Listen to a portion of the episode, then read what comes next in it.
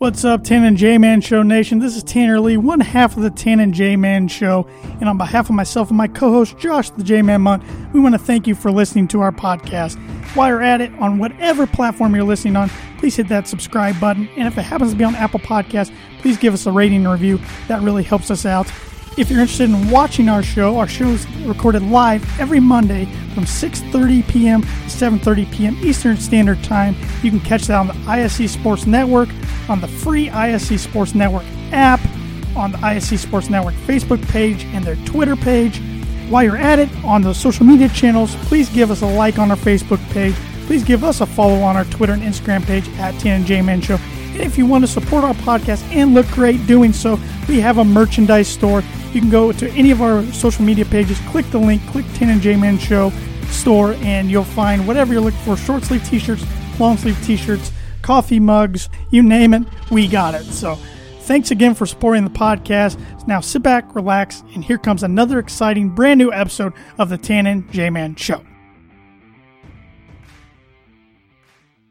We're back with another episode of the Tan and J Man Show on this extremely warm, um, late May afternoon here in uh, just gorgeous Rochester, Indiana.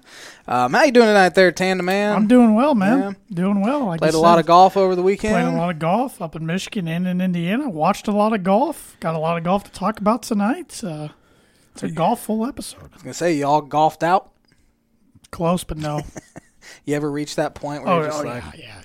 Usually when football starts, right? Ask me come August, I get pretty burnt out. But I'm trying to limit myself. You know, I play golf league every Thursday night, nine holes, and then I usually play at least 18 on the weekend, if not 36. Uh, 45 to 54 holes max for the week's good for me. Hmm. Anything over that's a little too much. what was your best round this weekend? Oh, I shot 87 Friday uh, at, a, at a really nice course. Took a nine on a hole that kind of hurt. That does hurt. Uh, shot 11 under in the scramble on Saturday. We tied for second, so we get free entry uh, next year, which is nice. And shot 86 here in Rochester yesterday in the tournament. So that's that's my year average right now, 86. I just kind of kind of in that funk. It'll creep lower as uh, the weather starts getting warmer. You start getting out so. more consistently. Um, Hope you're right. it'll get better. That that handicap will drop. Look in the J-Man crystal ball. Yes, it's right up here, right? J Man Crystal Ball. Um, you You're- got something to say? Yes, I do. Real quick. Uh, order any merch yet? No, No. I'm No. bad at that. Yes, you are. You're wearing merch right I now. am. I'm going to stand up for the camera this week and show this off so I don't close the screen. But, uh, yeah. It's one of the new Tan and J Man Show shirts you can uh, purchase at tanandjmanshowstore.com. We got short sleeve t shirts, long sleeve t shirts that you don't really need right now, but coming a couple months. Friday, maybe you might. Yeah. Uh, we got hoodies, we got zip ups, we got coffee mugs, we got tank tops, show off the guns in the summer. Uh, all kinds of stuff. We got J- Book It t shirts and hoodies. So Book It. Tan and jmanshowstore.com. Yes, sir. Got some birdie bogey for me. I do. Am I gonna get it right this week? I don't know. Um, it's football related. I was gonna. I, I like to try to relate it to an event going on, but I wasn't gonna give you an Indy 500 question. I could. That would have been funny, but It would have been funny for you. I, I, I had heard this NFL trivia and I liked it, so I'm like, I'm gonna roll with that. It's all active players. Okay. Who's the only active guy in the NFL that has rushed for at least eight touchdowns the last five seasons? So each season he's ran for at least eight touchdowns or more. In each of the last five seasons. It's a good. Uh, There's only one guy that has done it. Yep. Birdie Bogies brought to you by Noble Gnome LLC for fresh, locally grown, nutrient dense produce from Bryce and Katie Romine of Mentone, Indiana. Like them on Facebook, follow them on Instagram, and check out their website, noblegnomellc.com. Are they going to be uh, selling sweet corn this year? Do you know? Yes, they will be. Uh, it's just not ready yet. I was going to say, it's about getting to uh, sweet corn season here right around the 4th of July, I think. Yeah, July. Um, yeah, early July sounds Would you about say right. they're selling flowers too? Yep, selling flowers. Uh, so it's not just vegetables and produce, but they got flowers as well, all different kinds. I don't know the kinds off the top of my head. I should, but I don't. Get some stuff. Yeah, get, some, some flowers, flowers. get some get some veggies. I was get going to, you took my thing. I was I'm to just, say, I'm, get I'm, I'm, some I'm, I'm on a roll. I'm on a roll. I'm just I'm just rolling. I'm rolling right now. Wrong with it. I'm rolling right now. But uh, while while I get this show shared on our socials, why don't you uh, do some do some Cub reports. Yeah, uh, Cubs had a pretty good week here. Actually, a really good week. It was kind of an emotional roller coaster. The first part of the week with the four game series against the Washington Nationals. Old buddy Johnny Lester came back for the Nationals and uh, pitched on Monday night. That was the weirdest I've ever felt watching a Cubs game. It just it didn't seem real. Um, even when he was out there, Cubs knocked him around pretty good, which was nice to see. Um, it, it was just strange. Kyle Schwarber hits a homer for the Nats. Of course, they got huge standing ovations, both of them. Um, Schwarber ended up having a pretty good series. He had a homer on Thursday as Got well. Got some Twix too, Got some Twix. or was yes. it Kit Kat? Twix. It was Twix. Twix. yeah. Twix. Uh, Kris Bryant left him some, uh, left his old buddy some Twix out there in left field for him. There's a lot of Twix out there too. I love Twix. Nobody ever leaves me Twix, um, but no one really likes me like they do Schwarbs. Um, I'm not disagreeing with you there. but yeah, Johnny Johnny Lester, greatest free agent signing in uh, the franchise history. He was the guy when they signed him. It was like, okay, they're for real. They're going for it. Finally, he raised the ceiling. He raised the floor. Um, and he said he was going to come there and win a, uh championship, and he did. He won a World Series in 2016. Phenomenal player, phenomenal teammate, one of the most generous guys you'll ever be around. He after the season last year, after he, I think it was after he signed with the Nationals, once bars kind of opened back up um, in the Chicagoland area, he had a few different bars he had where he gave his uh, credit card to, and he said any Miller Lite somebody orders is on him. that was a Bud Light. Pretty sure it's Miller. Okay. Um, it might have been Bud Light. I'm not sure.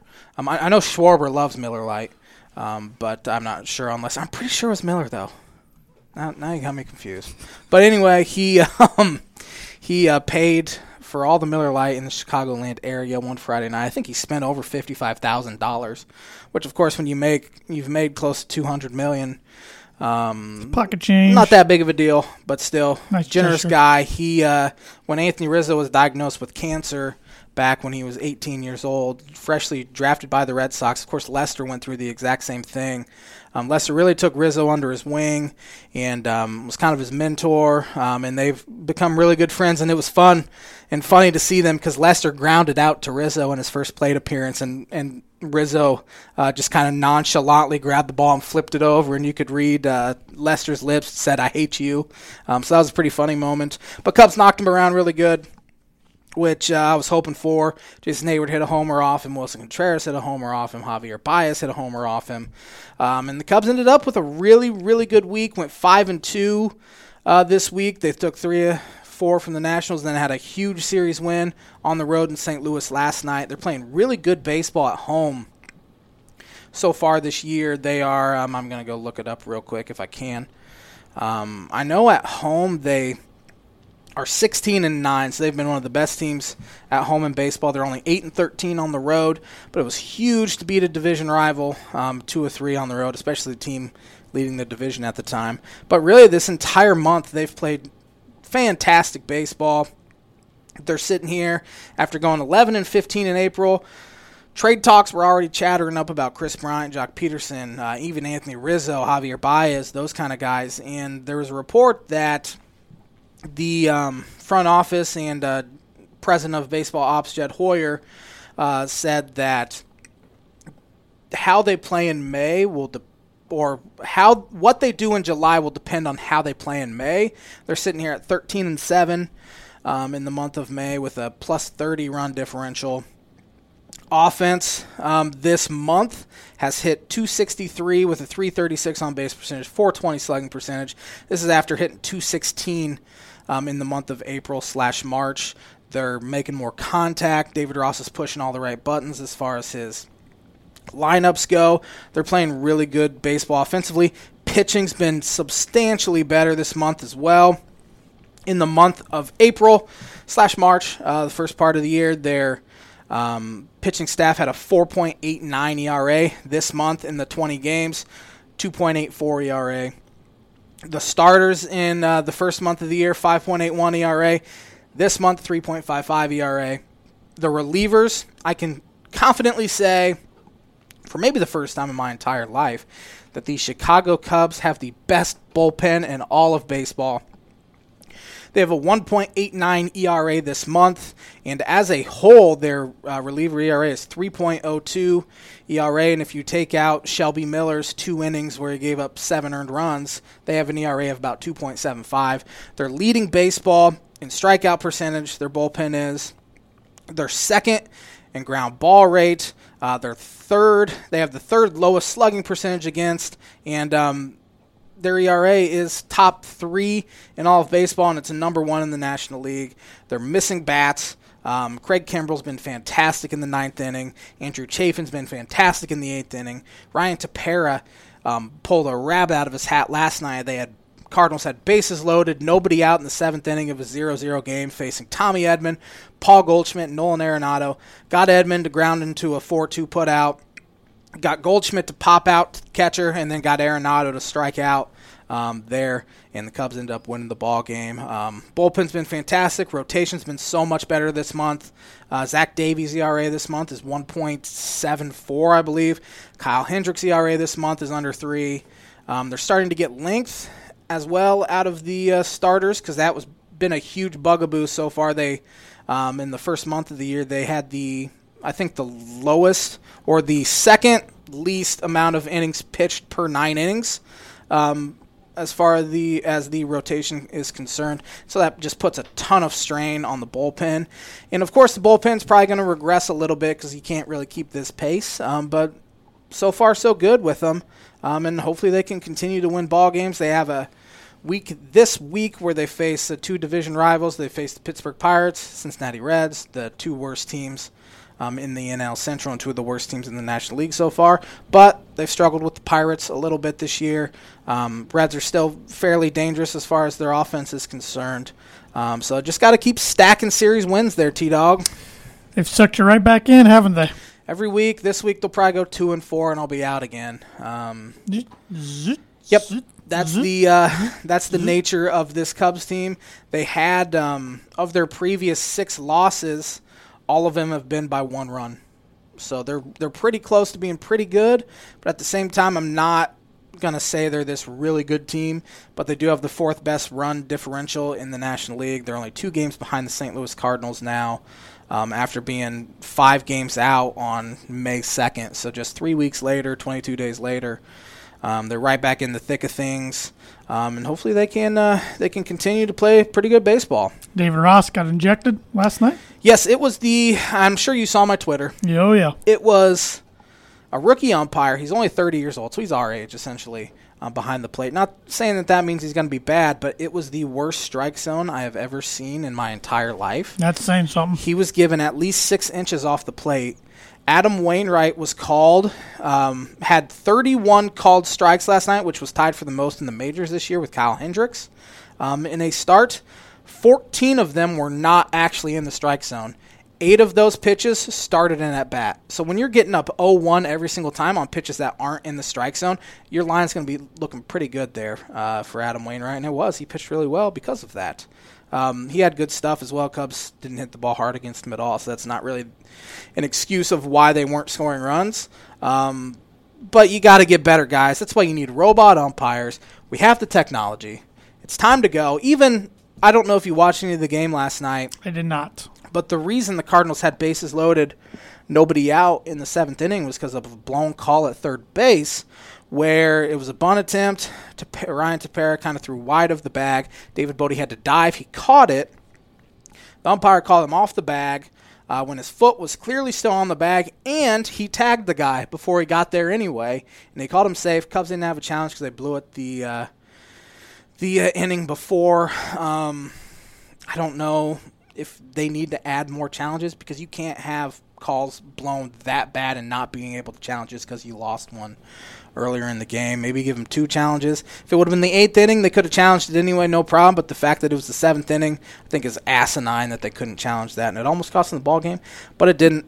Um, Javier Baez, who has been striking out at a rate of 40% of his plate appearances ended strikeouts this year, which is number one in baseball. He's still been incredibly productive. He had his 11th homer last night, which leads the team now um, off a nasty, nasty uh, reliever in Alex Reyes, who the pitch before Javi hit the homer, Javi swung at a ball that bounced four feet in front of the plate.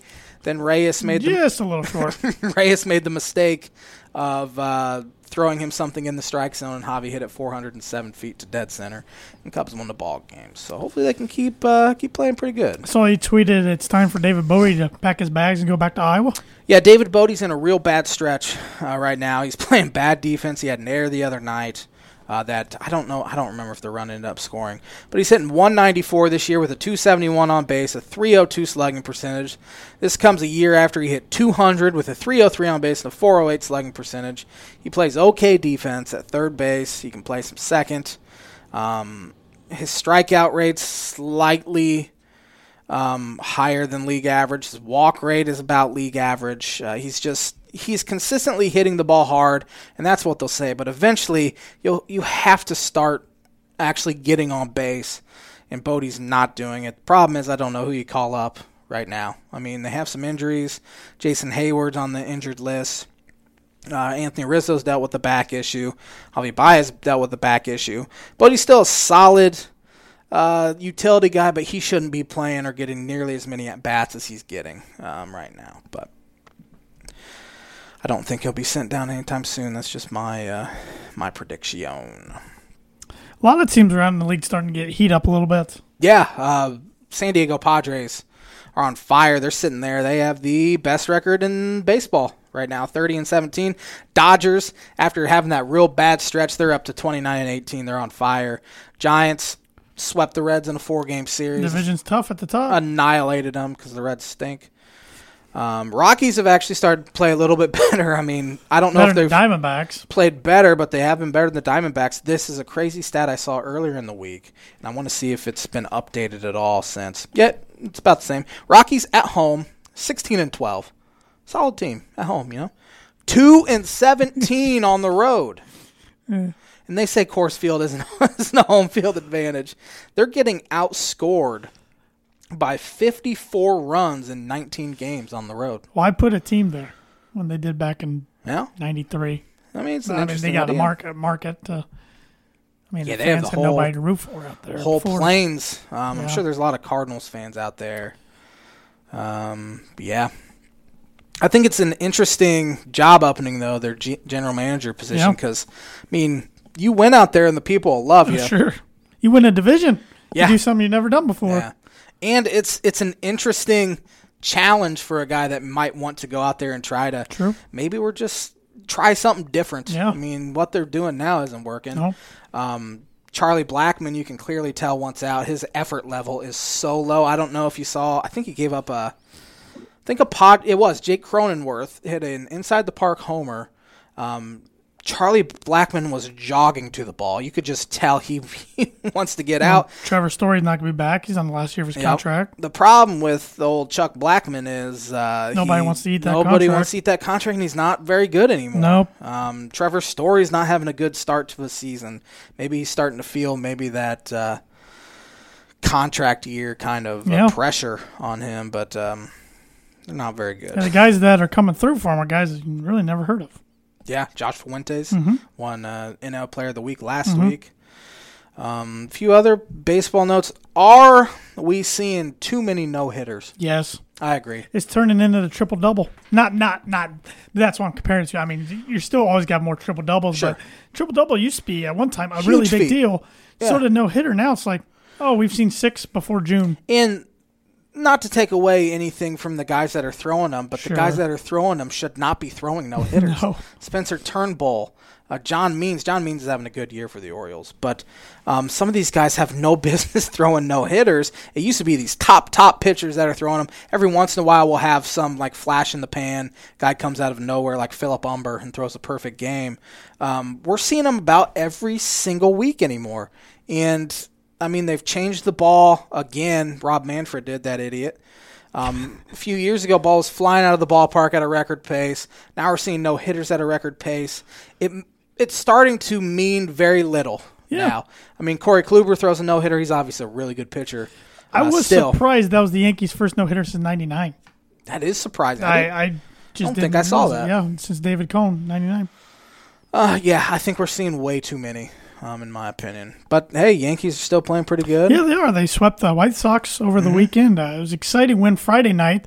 They turn a triple play, Yeah. and then walk them off later in, in the bottom of the ninth. The same guy that started the triple play Gleyber walked Torres, off. yep. Yes, Then they got a walk off walk yesterday, and a shrimp. yeah, and Saturday they won 7-0. So it was nice. Uh, I did remind some of my White Sox friends about it, and got some not so nice replies, which is fine. Uh, but they do the same to me when they beat the Yankees in a series. So. Which doesn't happen very often. But um, for my bold prediction, I need the White Sox to be good, which they are a good team. Yeah, But, they're. Winning the division at 26 and 19 so far, game and a half up on the Indians. Um, it's time for Tony La Russa to pack his bags and uh, Yeah. get the heck out of town. Never coach Um, again. Never manage again, I should say. Jerry Reinsdorf hired his buddy or forced his front office to hire his buddy, and he's starting to lose the locker room. Um, Didn't take long. there was already reports that he was losing them in spring training, and now these new comments. Yerman Mercedes uh, for the White Sox hits a th- home run on a 3-0 pitch against a position player. They're just killing the Twins. I have no problem with it. For one, have fun. It's baseball. And two, the Twins put in a position player so they could save their bullpen. Why should Right. the White Sox take it easy on him at all. Yerman Mercedes, keep doing your thing. Tony La Russa calls him out and says, "Oh, I don't agree with it. There will be consequences." Tim Anderson comes out and says, "Keep doing your thing, Yerman." Um, I think that's how you pronounce his name. I hope I'm not pronouncing it wrong. Um, and then he threw his best starting pitcher, Lance Lynn, under the bus. Lance Lynn said, You know, the way of baseball with the unwritten rules is going away. There's a reason why they're unwritten rules, for one, is because they're not actually rules. Right. Um, and so Lance Lynn said that, and Tony La Russa goes, "There's a reason why I have why I have an office and he has a locker." That's a good way to uh, to throw your Lose ace, your whole team. ace under the bus, lose your entire team. Um, I don't mind the White Sox, and I think they're fun to watch. But uh, I've been rooting for against Tony La Russa for as long as I can remember, and it's fun to root against the White Sox. And it's, I mean, he's I don't think he's any better than Rick Renteria. Yeah. And uh, old Jerry Reinsdorf forced his front office to hire him. Reinsdorf deserves what he gets. You're right. That's as much scorn as possible. You made an interesting note earlier when you said Jon Lester is the best free agent acquisition in Cubs history. Who's your top five? Oh man, I'm throwing you on the spot just because I was like, oh, that's if I don't do it this week, I'll, I'll forget about it. Ben Zobrist for one hit, essentially. I mean, he, Was- yeah. he, he was a really good player, but he had the biggest hit in the history of the franchise. Um, he'd be in the top five. A lot of these guys they got trades because they got Derrek Lee in a trade, Aramis Ramirez in a trade, Sammy Sosa in a trade. Um, free agency hasn't really been around that long. I don't. I'm gonna look up. Was Andre Dawson a or a free? I don't know if he was a free agent signing or a trade. That was before we were born. Yes. Yeah, so Andre Dawson was a free agent, so he'd be in that easily. Um, I mean, John Lackey had some good years. Um, Your boy Ted Lilly. I love Ted Lilly. He'd probably he'd probably be in the top five. I'd say probably Alfonso Soriano would be in the top five oh, as yeah, well. yeah. And he had some pretty good years. He had some really bad years mixed in Aramis was as well. a trade, right? Aramis was a trade. Derrek Lee was a trade. Um, Carlos Zambrano was signed as a international free agent, so that doesn't count because he was 16 years old, I think. Um, a lot of their big acquisitions have been via via trades. So Mhm. there's, pro- I'm sure there's a guy I'm missing that I'm gonna get yelled at for, but um, yeah. Any more baseball? Seems like I did have something else, but uh, usually around Memorial Day, we see teams kind of fall off and trade rumors start ramping Yeah. up. So here this week, if you're right on that uh, bubble, you better have a really good week. Kind of like the Twins right now. They're sitting there at 17 and 29. They're a good team on paper and they can go on a run, but if they don't do it quick, they're going to have to sell there. Yep. More stadiums are starting to open up their capacities. Cubs are going to 60%. White Sox are going to 60%, both on May 28th. Um, of course, we have the Rangers at 100 and Astros at 100. Cardinals are going 100 mid June. Cardinals are going to 100. Um, Crane Kenney, the Cubs president, said the goal is for Wrigley Field to be 100% by July, which would be fantastic. July, July seems like the goal for a lot of sports concerts, all kinds of Yes. things to start getting back on the road if they haven't already, and, and if they are have been on the road to open things up as much as they can. Please get vaccinated, people. Please. I mean, you showed a picture last night Mm-hmm. um, of a vaccinated section at an NBA playoff game and an unvaccinated garden. section in Madison Square Garden. The vaccinated section looked like normal. The unvaccinated section, you were spread out still. Um, Yeah, they had like it was either thirteen or fifteen thousand in the Garden last night, good. Especially New York, too. rocking because I'm bet. And Trae Young it's play- silenced them. Playoff back basketball back into the Garden, and Trae Young, as we'll First talk about later, silenced them big time. So yeah, who would have thought before the season we were going to get a Knicks Hawks playoff matchup? Not this guy. I didn't even know the Hawks were in the playoffs, let alone a five seed. Yeah, Um, pretty good year. You know who their coach is, right? Um, Yeah, Nate McMillan. Nate McMillan. Yeah, yeah, yeah. Well, Went 27 and 10 after he took over after their guy got fired. Um, think the Pacers screwed that one up. Pacers should get rid of their coach, but they won't. Pacers need new a new ownership, new front office. Everything, Tear it but to they the won't. They won't. They they refuse to be bad enough to get a top lottery pick. I mean, it's amazing that Paul George is their only top ten pick since going back to '89. free agents will never want to go there. It's it's like a huge big time free agent signing with the Charlotte Hornets mm-hmm. or something like that. It's just not going to happen. which the Hornets did get, I guess, at the time. Uh, no, nope, that was wrong. They, nope, nope, nope. They lost Kemba to the Celtics. Never mind. Yeah, I was thinking they got him from the Celtics, but that was wrong. Never mind. wrong again. Yep. yep. Yep. But uh, before we get into our golf talk here, I want to remind everybody that this podcast is brought to you by Circle 15 Golf. Circle 15 Golf is a brand focused on bringing tour quality products and experience to the everyday golfer like the J Man and myself. Sir, It's built on 25 years of tour experience featuring the Genesis glove, the most durable and comfortable glove available, and the patented Glove Hub, the first and only glove humidor on the market. You can find these products and more at circle15golf.com, which I'm going to show everybody here, all the viewers, that is, the listeners. You got to go check out the video version to see this.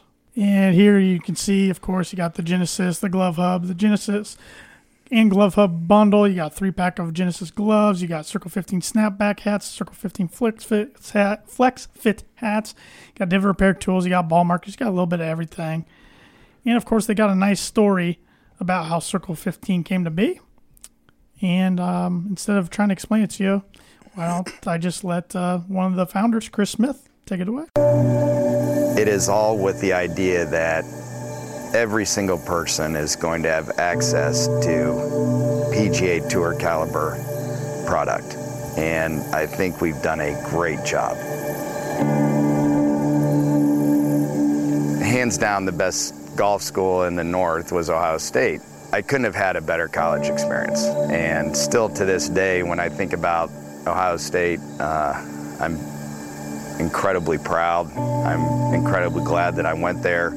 And it's a place that was perfect for me and a place that I loved being at. The transition from top level college golf to PGA Tour golf seems like it's a quick step. It is a huge leap. I started playing good and next thing you know, I had some good finishes, and then I win. And they had just that year in 1997, they had just started this whole concept of this battlefield promotion because they felt like if you could win three times on the Nike Tour, then you should go immediately to the PGA Tour. And I remember battling the emotions walking up to the green and all the sacrifices and all the things you dream of. It's just always, it was just all coming in He's a first-time winner on the PGA. overwhelming amount of emotion. Circle 15 Golf. It's been a dream of mine for 11 and a half years, and this has been a fun project for me because the team is always looking to innovate. We're always looking to get better. We're always looking to see, okay, what is the next thing that that we're going to do to this, or what is the next product that we're going to come up with? And we've come up with some really cool, innovative products that are top of the line tour quality.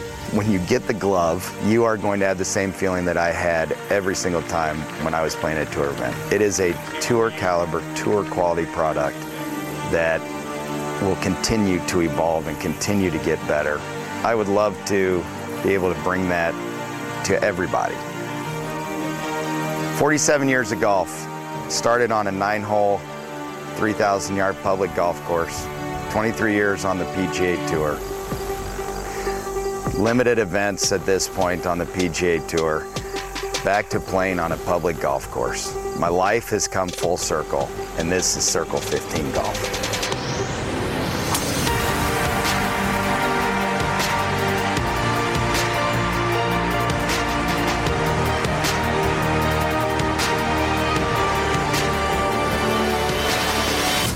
But yeah, let's get right into golf talk. Uh, PGA Championship was held at the Ocean Course, Kiawah Island, and it was a fun course. The PGA Championship, or the PGA in general, I think always sets up their major courses better than anybody. They're always tricky, but yet fair, unlike the USGA when they get theirs to be so absurd, it's almost like silly golf out there at times.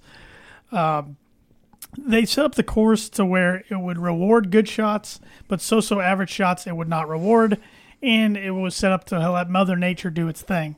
Let the winds whip where they're going to whip. Let it help the wind help where it's going to help. Where it hurt where it's going to hurt. That's a lot of H's there. Um, and I, I thought it was really enjoyable. I didn't get to watch a ton on Friday and Saturday. I watched a lot on Thursday, and then of course uh, yesterday the final round.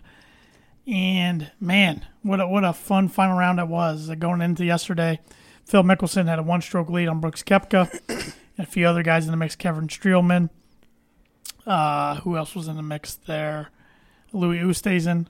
They were really kind of the only four. There was a couple guys that were within seven, eight, six shots maybe, but didn't think they really had a chance. Started day yesterday, I thought Brooks Koepka was the guy to beat. Even though Phil had the lead, I said, I don't know if Phil can keep it up. Brooks is uh, good at coming back and, and, and winning these things and, and shooting something low. Um, and, and Phil's game, we just saw it a week or two ago, two weeks now, I guess, in the Wells Fargo tournament over in uh, Quail Hollow. He was the leader round one and then just faded big time. Um, but you know, I kept waiting for him to do that all weekend long, but here it came into Sunday's round, the final round, and he had to lead. But he was starting to slip on Saturday. Saturday, he had this red hot first nine. He got up the five stroke lead, and by the end of the day, it was a one stroke lead. He kind of was just trying to hold on, couldn't get into the clubhouse fast enough. And so yesterday, right right out of the get go, Phil bogeys, Brooks birdies. Boom, tied after one hole. I'm like, here we go. Well, then on the second hole, Brooks double bogeys. So then it flips. Phil gets a lead, and Phil holes out from the bunker on hole three, which was the first real loud crowd reaction we've had at a sporting event in a long time that I can remember at least. Um, and then it was kind of back and forth. You know, Phil would hit a good shot, Brooks would hit a good shot, but then Phil kind of got the lead up to about four strokes. Then it kind of started dwindling down a little bit, and then he hit enough good shots towards the end. And this was a different Phil Mickelson this week. Phil's a little usually pretty antsy but he was slow, calm, cool, collected. Even was walking slow, and I think he did that on purpose yesterday because Brooks Koepka's been on record not liking to play with slow guys. So I think he was trying to take Brooks out of his game a little bit. Of course, Phil chews the CBD gum to calm Yeah. his nerves, which they can do on tour. It's legal. Um, I think that's really helped him. But uh, it was just, it was. I was on pins and needles as a Phil fan at the end, just like, just hold on just hold on. Um, didn't know if he'd be able to hold on because so many times he lets it slip at the end. But uh, got it done and made history at the age of 50. The big 5 almost 51. He'll turn 51 here in a couple weeks. He wins a major. Jack was the oldest at 46 before Phil, and now Phil does it at 50. And uh, I thought that his last major was going to be the 13 British Open, which was the last one he had won. But uh, he's now won majors in three different decades. 2000 2010s and 2020s How many players have done that? that's a great question. I do not know off the top of my head. Can't be more than a couple. Um, you know i was kept thinking brooks yesterday. If brooks would have won it would have been his fifth major. He would have tied mickelson for majors already. Or five there, there would have been three pgas and two us opens And he's done that like the past what? he would have been the first guy ever to win three uh, pgas in a four-year span which would have been pretty impressive How how many years would it have been if he would have won to tie him? Would it have been just like four years for him to do that? I don't know how long Brooks has been on tour, but yeah, he started winning majors just uh, back in 2018. 'Cause 2018, he won the PGA and the U.S. Open. It's so hard to win a major, and he just he gets locked in. I mean, uh, we we mentioned him last week when we were talking about our favorites to win, and he hadn't been playing good. He was coming off knee surgery, missed the cut uh, the week before at Wells Fargo, and um, or not at Wells Fargo down at the Byron Nelson, and then he just gets locked in for some reason. It's like in his mind, these other tournaments don't matter. Which there was argument the other day on the Golf Channel. Well, if he wins this, can we consider him one of the greatest of all time already? Even though he doesn't have a ton of overall tournament wins, but he has five majors. I would consider him one of the greatest of all time. The majors just count for more than these other tournaments. Um, but Phil got his sixth, ties him for I think tied for twelfth all time. I think he's definitely gotten to be in everybody's top ten greatest golfers ever now. I know one guy was saying, eh, I think he's about top twelve, but I don't think he's top ten. I'm like, man, what he did yesterday at the age of fifty, he just proved once again golf is a sport that doesn't judge on age or anything like that. I mean, the golf ball doesn't care how old you are, how far you can hit it, even though it helps a lot. It's whoever can get the ball in the cup in the fewest amount of strokes, and and he's done that. And and Phil, you got to give credit where credit's due. The guy works on his game tirelessly, um, endlessly. I mean, he works on a. He, I mean, Saturday night on the range, they were showing him on the golf channel. He has four different driver heads. He's tinkering with driver heads the night before the final round of a major championship in which he's leading. That's crazy. It's like, why would you mess with something? But that's just Phil being Phil. He's always looking for the advantage for himself, kind of like Bryson DeChambeau. Love him or, or hate him, he's trying to find what's going to work for him. So, uh, but uh, Phil is a man of the people. He's a fan favorite. You could see that yesterday on hole 18. That was a little bit of a scary uh, uh, looking of uh, sight, but it was also really exciting seeing all those people. And, and, and I heard today on the on the PGA Tour radio on Sirius XM, they only had marshals and security for ten thousand people, and there was more than ten thousand there. so that's how it kind of got out of control towards the end, to where Phil and Brooks kind of got swallowed up by people when they were trying to make their way to the green. Um, but uh, fun tournament overall. Happy for Phil. Did you see that picture of Phil when he was 20, side by side with Phil at 50? It looks the exact same. His face hasn't changed Well, much. Not at all. Still has a baby face. Body has a little bit. Of course, he wears shades now, and his hair is a little different, and he wears a hat. But he he goes through different styles and spurts. But I think you know playing a little bit on the senior tour helped him. Yeah. Got a couple wins on senior tour earlier this year. Just get some kind of confidence rolling. This was his first win on tour, and I want to say since 2018. He won an event, a World Golf Championship down in Mexico. Um, you know, a lot of people thought he was done. They were writing him Yeah. off. He hadn't had a top 20 finish coming into this tournament this year. And I think most people did think he was done. Yeah. Kind of. It's kind of similar to the Tiger Woods winning the Yeah. Masters a little bit. yeah, Um, as far as guys that were on top of the world back at about the same time, those those guys were unbelievable, and Yep. then uh, go away for a while and then win a big one. and this probably gives Tiger motivation once he gets healthy to come back because he is, I think, 45, maybe 46. So he's a few years younger than Phil, and maybe he has one more crack at it somewhere down the line. But uh, this gets Phil exemption to everything for the next five years. Nice. So he's going to be teeing it up at the U.S. Open when he's 55. um, and that, that just, I think, as long as he can compete on tour, he won't go full time Champions Tour on the senior tour. But uh, good for him, good for Phil, good for the game of golf. Really cool moment yesterday. Uh, Brooks Koepka, he'll get more. He'll get more majors, I'm sure of it. Uh, I was just happy my guy Rickie Fowler not only made the cut, but got a top 10 finish, first top 10 finish of the year. Um, could have been top five if he would have made that last putt on the last hole that lipped out, and that would have got him exemption into next year's Masters. But at least it's a confidence builder, hopefully going forward to where he can play better, get in the U.S. Open, which is only three weeks away. Our next major is only three weeks away, Man. and it's at uh, Torrey Pines where Phil grew up playing. The U.S. Open's the one major Phil's never got. I'm not saying he's got to get it. I'm not going to get greedy uh, at all, but uh, I think Phil earned himself a spot on this year's Ryder Cup team, which is crazy because I didn't think he would make it. I don't know how they can't take him now, but uh, old man still got it. Yep. Lefty. Lefty still got it, and uh, fun tournament. Looking forward to the U.S. Open. Got the Memorial coming up next week. That's one of the bigger non-majors over at Jack's Place on Muirfield Village in Columbus, Ohio, or Dublin, Ohio, I should say. Um, golf's still in a good spot because you got the mix of the young guns, you got a mix of the old guys. Some of the young guns didn't play well. Jo- Justin Thomas missed the cut. Dustin Johnson missed the cut. Jordan Spieth made the cut, didn't play well. Your boy Rory, The curse is so real. The J Man curse is so real. Made the cut, didn't play well, but we know J Man's gonna go with them in three weeks for the Oh, U.S. Open. absolutely. Um, I'll so- book it right now if you want me to.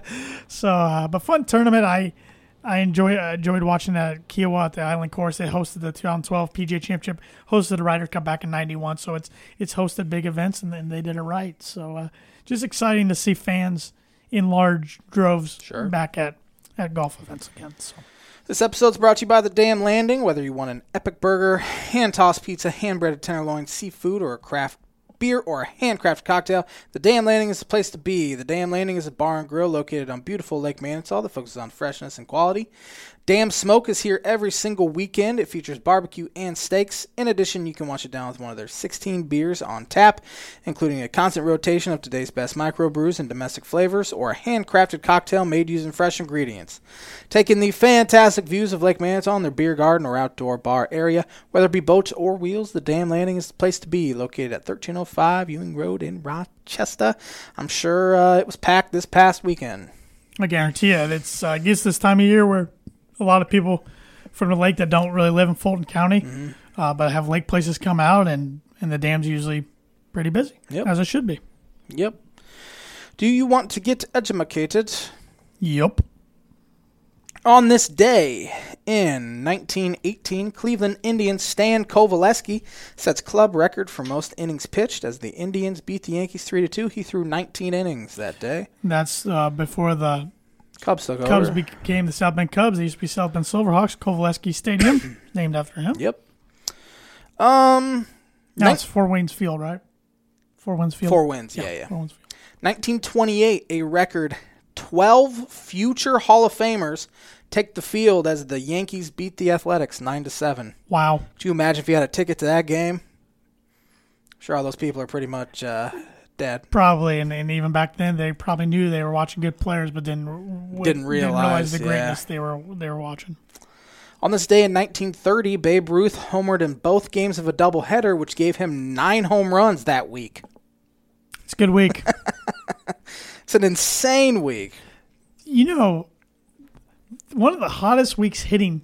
I don't remember what year it was. Tino Martinez, one year for the Yankees, hit like ten in a week. Yeah, I, I know Griffey had a week where he hit like nine or ten. It was close to a record. Um, I don't remember Tino much. Yeah, it was. I think we were in high school at the time, and it was maybe middle school even. It was crazy. It was just like every night Out of nowhere. hit another homer. Tino, I'm like, he's not even that much of a power hitter. Where is this coming from? But 1935, the first Major League night baseball game was played in Cincinnati, home of home of the worst chili imaginable. oh come on, Reds beat the Skyline's good Phillies stuff. uh, two to one. Skyline is like something you just drag out of a garbage can. Nope.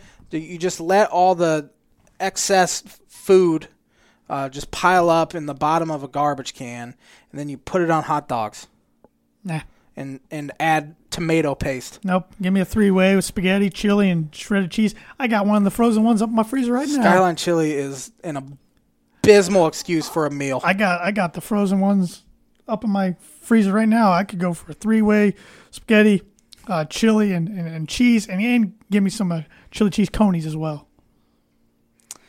nah. Yep, we're gonna agree to disagree there, my friend.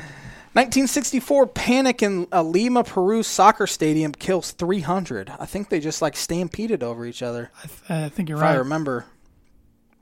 Not good. 1967, the AFL grants a franchise to the Sixty-seven. yeah. Well, sixty-six was Denver. Just can't be them. Or actually, sixty was Denver. I was wrong there. Sixty, but then they came to NFL in sixty-six. Sixty-seven AFL. It's Cowboys. Cincinnati Bengals. Oh, a lot of Cincinnati stuff tonight. Who won the Indianapolis 500 in 1981? go with uh let's go with uh Foyt. No. Bobby Unser. Cross finish line ahead of Mario Andretti. Unser was disqualified for pit lane infraction, though, but later reinstated for his third race victory. Makes no sense. Uh, who won the 1986 Stanley Cup? 86. Let's go with the Canadiens. Yeah, over the Calgary Flames. All right. I just I know they the 80s was a lot of the Canadian teams kind of dominated the 80s. Who won the 1987 Indy 500? 87. Let's go with, come on, come on. 87, 87. Um, I'm thinking, I'm thinking. Let's go with Andretti. Al Unser Sr. Dang it. It's like five families. And I can never guess them right. Who won the 1990 Stanley Cup final? 1990. Okay, 93 was the Canadiens. 1990. So, Romba, let's go with the Bruins. Edmonton Oilers beat the Boston Bruins. Ah! That was the Oilers' fifth Cup win in seven years. It was a When Wayne. Gretzky was playing for them. Who won the 92 Indy 500 the year we were born? 92, 92, 92, 92, 92. Let's go with Andretti. Al Unser Jr. you got to start picking Unsers, man. But yeah, I know what's going to happen. Then go, want sir. Yeah. Nope. Dang. Um, let's see. I am not good with my Indy 500 trivia. That hasn't been picked who, up on you. Who won in 98? 98, it's like a newer guy probably. Um, That was 23 years ago now. I'm going to go with Al Unser Jr. Eddie Cheever Jr. You got the junior part right. Good. Who won 2009? Okay, okay. 09. Tony Kanaan? Helio Castroneves. Ah, one of his like three or four wins. What about 2015?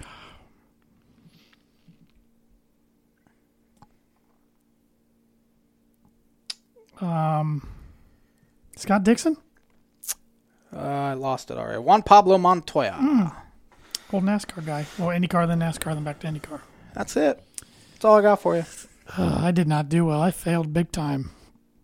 I feel like we gained knowledge though. We did. Now we're ready to rock and roll in Indy 500 trivia. Um, but a company who will not fail you is the sponsor for the On This Day segment. Is that that's Proforma Print House. If you're looking for a trustworthy, dependable resource for your next trade show, company picnic, or sales meeting, Proforma Print House has over 50 years combined experience in promotional products and commercial print. They strive for fast and efficient response for all your print needs. You need to look no further. Let them be your one source print and promotional company by giving them a call today or tonight at 574 210 3815. Get some stuff. Who are you picking for this year's Indianapolis 500? Give me the top 10 and I'll pick a name. Well, let me look it up for you. I'll even go one better and I'll book a name. You gotta, you gotta book a name, huh? Mm-hmm. Well, according to the sportingnews.com, here's your top 10 in the odds. You got Scott Dixon as the This will favorite. be the J Man's Booker prediction of the week. Scott Dixon, whom I've just now heard of, will absolutely win the Indianapolis 500 this year. Absolutely. How many laps to go lead? Put all your money. How many laps is there? 500? No, it's 500 mile race. How many laps is that? So it's. Uh, 250? Is it two mile? No. I gotcha. Just keep, keep uh, J Man's Book prediction of the week is brought to you by Indiana Farm 200 Bureau. laps. You're right. 200? 200 laps. What did you say? 250? 200 Yeah. laps. He'll lead for 197 of them. Oh my gosh, no way. That, that'd be a record.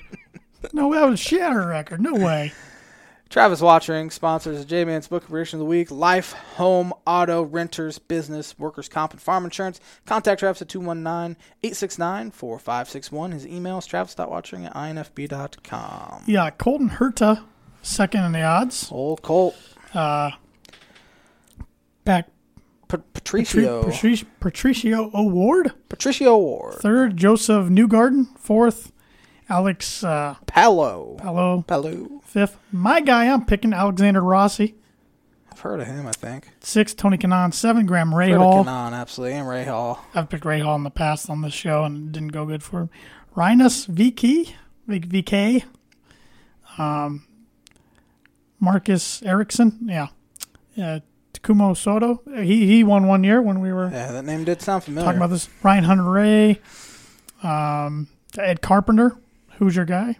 Will. Power, Helio Castroneves, Juan Pablo Montoya, Marco Andretti, Conor Daly, James Hinchcliffe's back there. J.R. Hildebrand's towards the end, bottom. I've heard about 4% of those names, so So we will see. We will see. Should be fun. It's um, how many are they having? 160 in Speedway this year. Huh? 160,000 at the Speedway this year? Couldn't die. You were killing me, J Man. Don't ask me. I didn't even know it was this. I forgot it was Memorial Day. Or my word association would have been NASCAR drivers or NASCAR IndyCar. I was I was See, that's preparing my- for the Indy IndyCar driver. I was so I, I thought No. I, I would have just picked the funniest sounding name. I, I thought you were going to do that tonight. So Didn't even think about it. I was prepared for it. That's embarrassing. Mine's off topic now.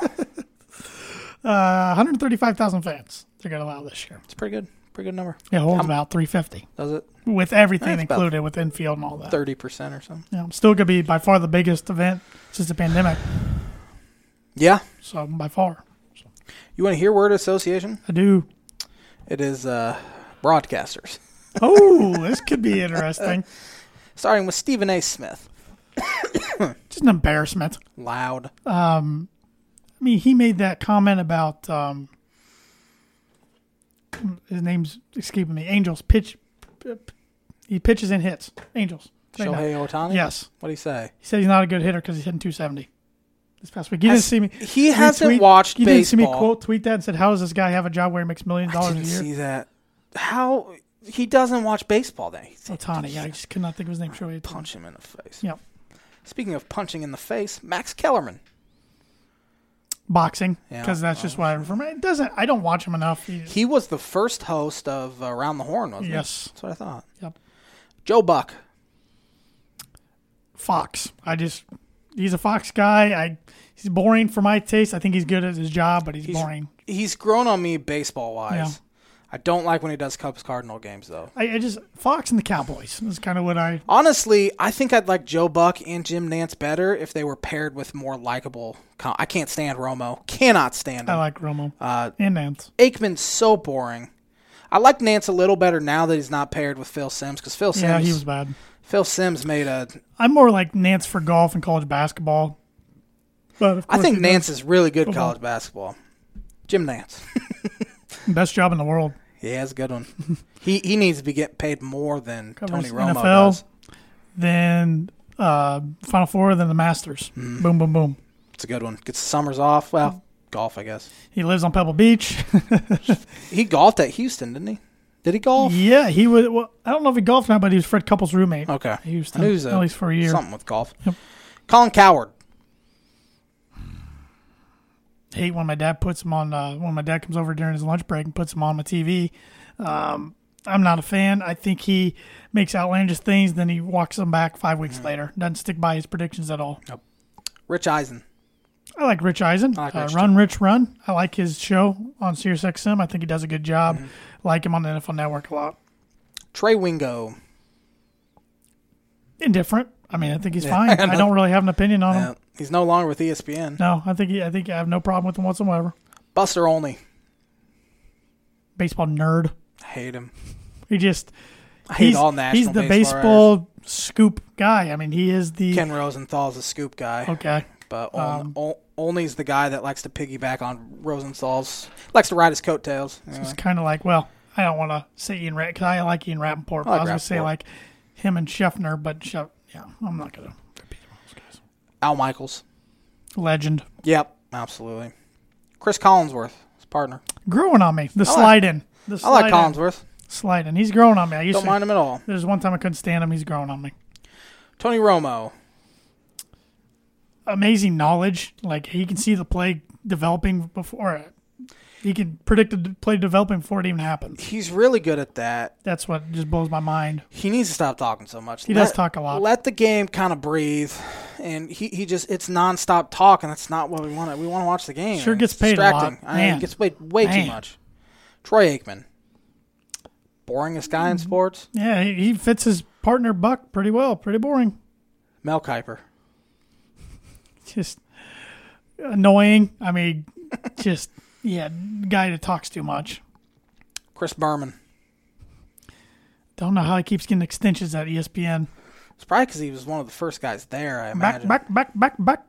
So does he? He doesn't call that anymore, does he? I'm sure he does on highlights, but he doesn't really do highlights. But he still does the rumbling, bumbling, stumbling on Yeah.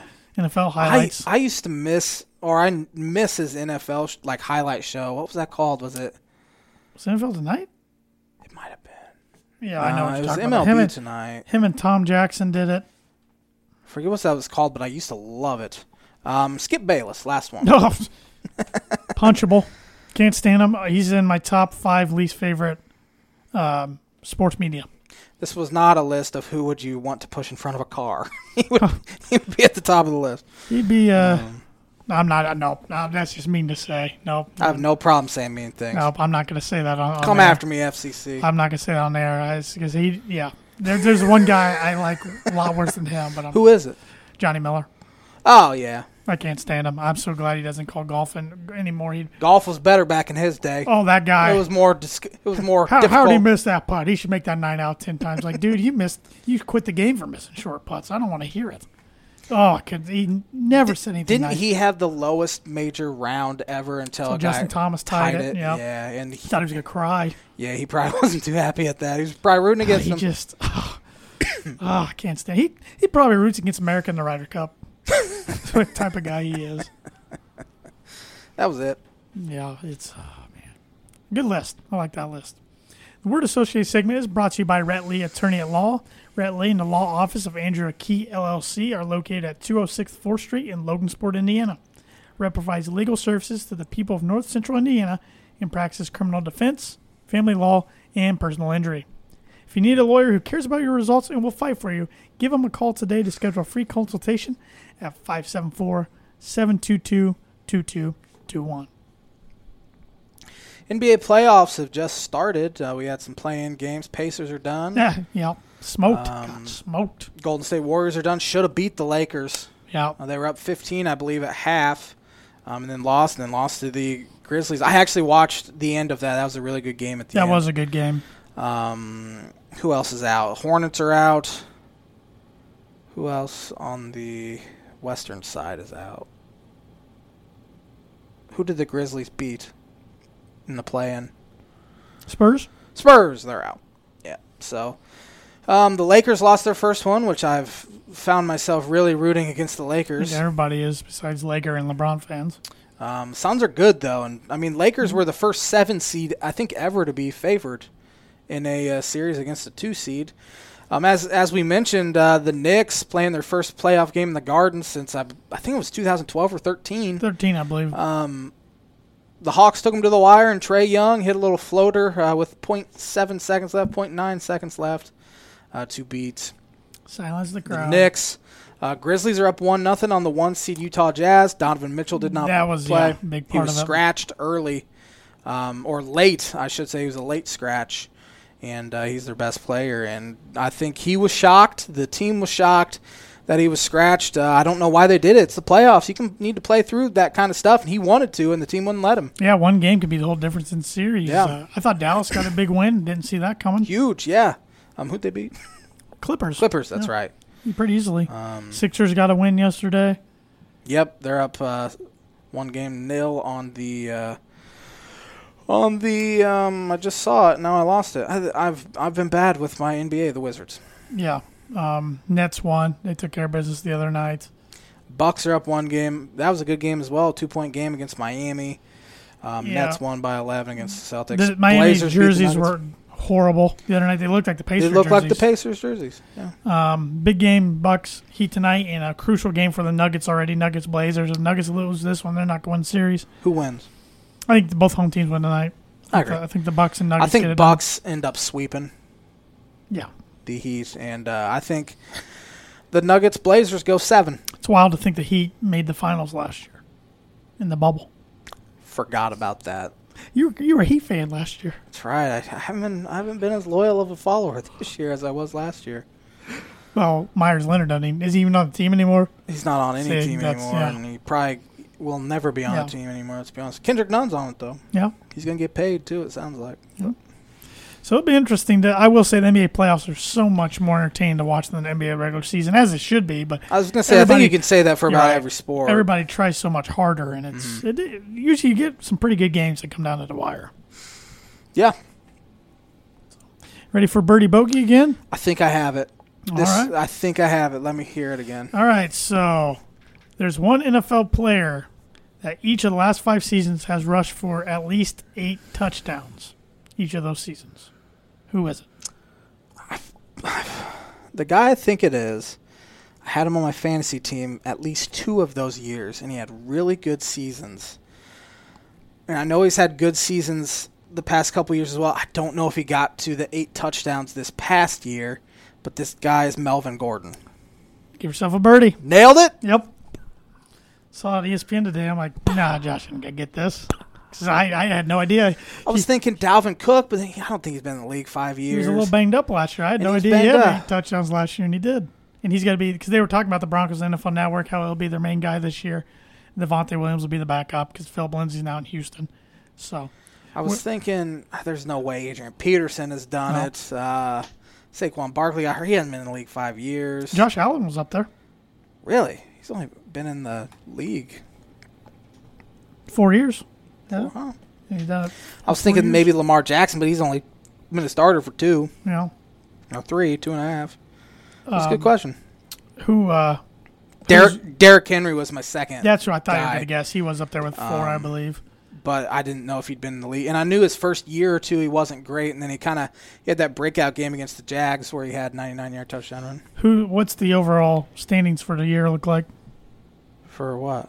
Birdie bogey Oh, pff, between you and um, I'm plus one. You're even. I got one stroke lead. Joke. Yep. Thanks for watching the Tan and J Man Show live on the ISC Sports Network. We'll be back at it next Monday with some hot takes. Yes, we will be back on Memorial Day, same time. Oh yeah, it's Memorial Day. So everybody, second time you've done that this show. so everybody have a great Memorial Day uh, weekend. If you're fin- spending time with friends and family, have a good time. Uh, hopefully the weather's nice enough you can grill out and maybe enjoy some pool time. Or I grill out when it's four below zero. he does. so. True story. Watch the 500. Do whatever you normally do. Uh, like us on Facebook. Follow us on Twitter and Instagram at and J Man Show. Um, buy some merchandise. TanandJManShowStore.com. And like J Man said, we'll be back next week, Monday night, 6:30 Eastern Time, right here on the ISC Sports Network. Have a great one, everybody.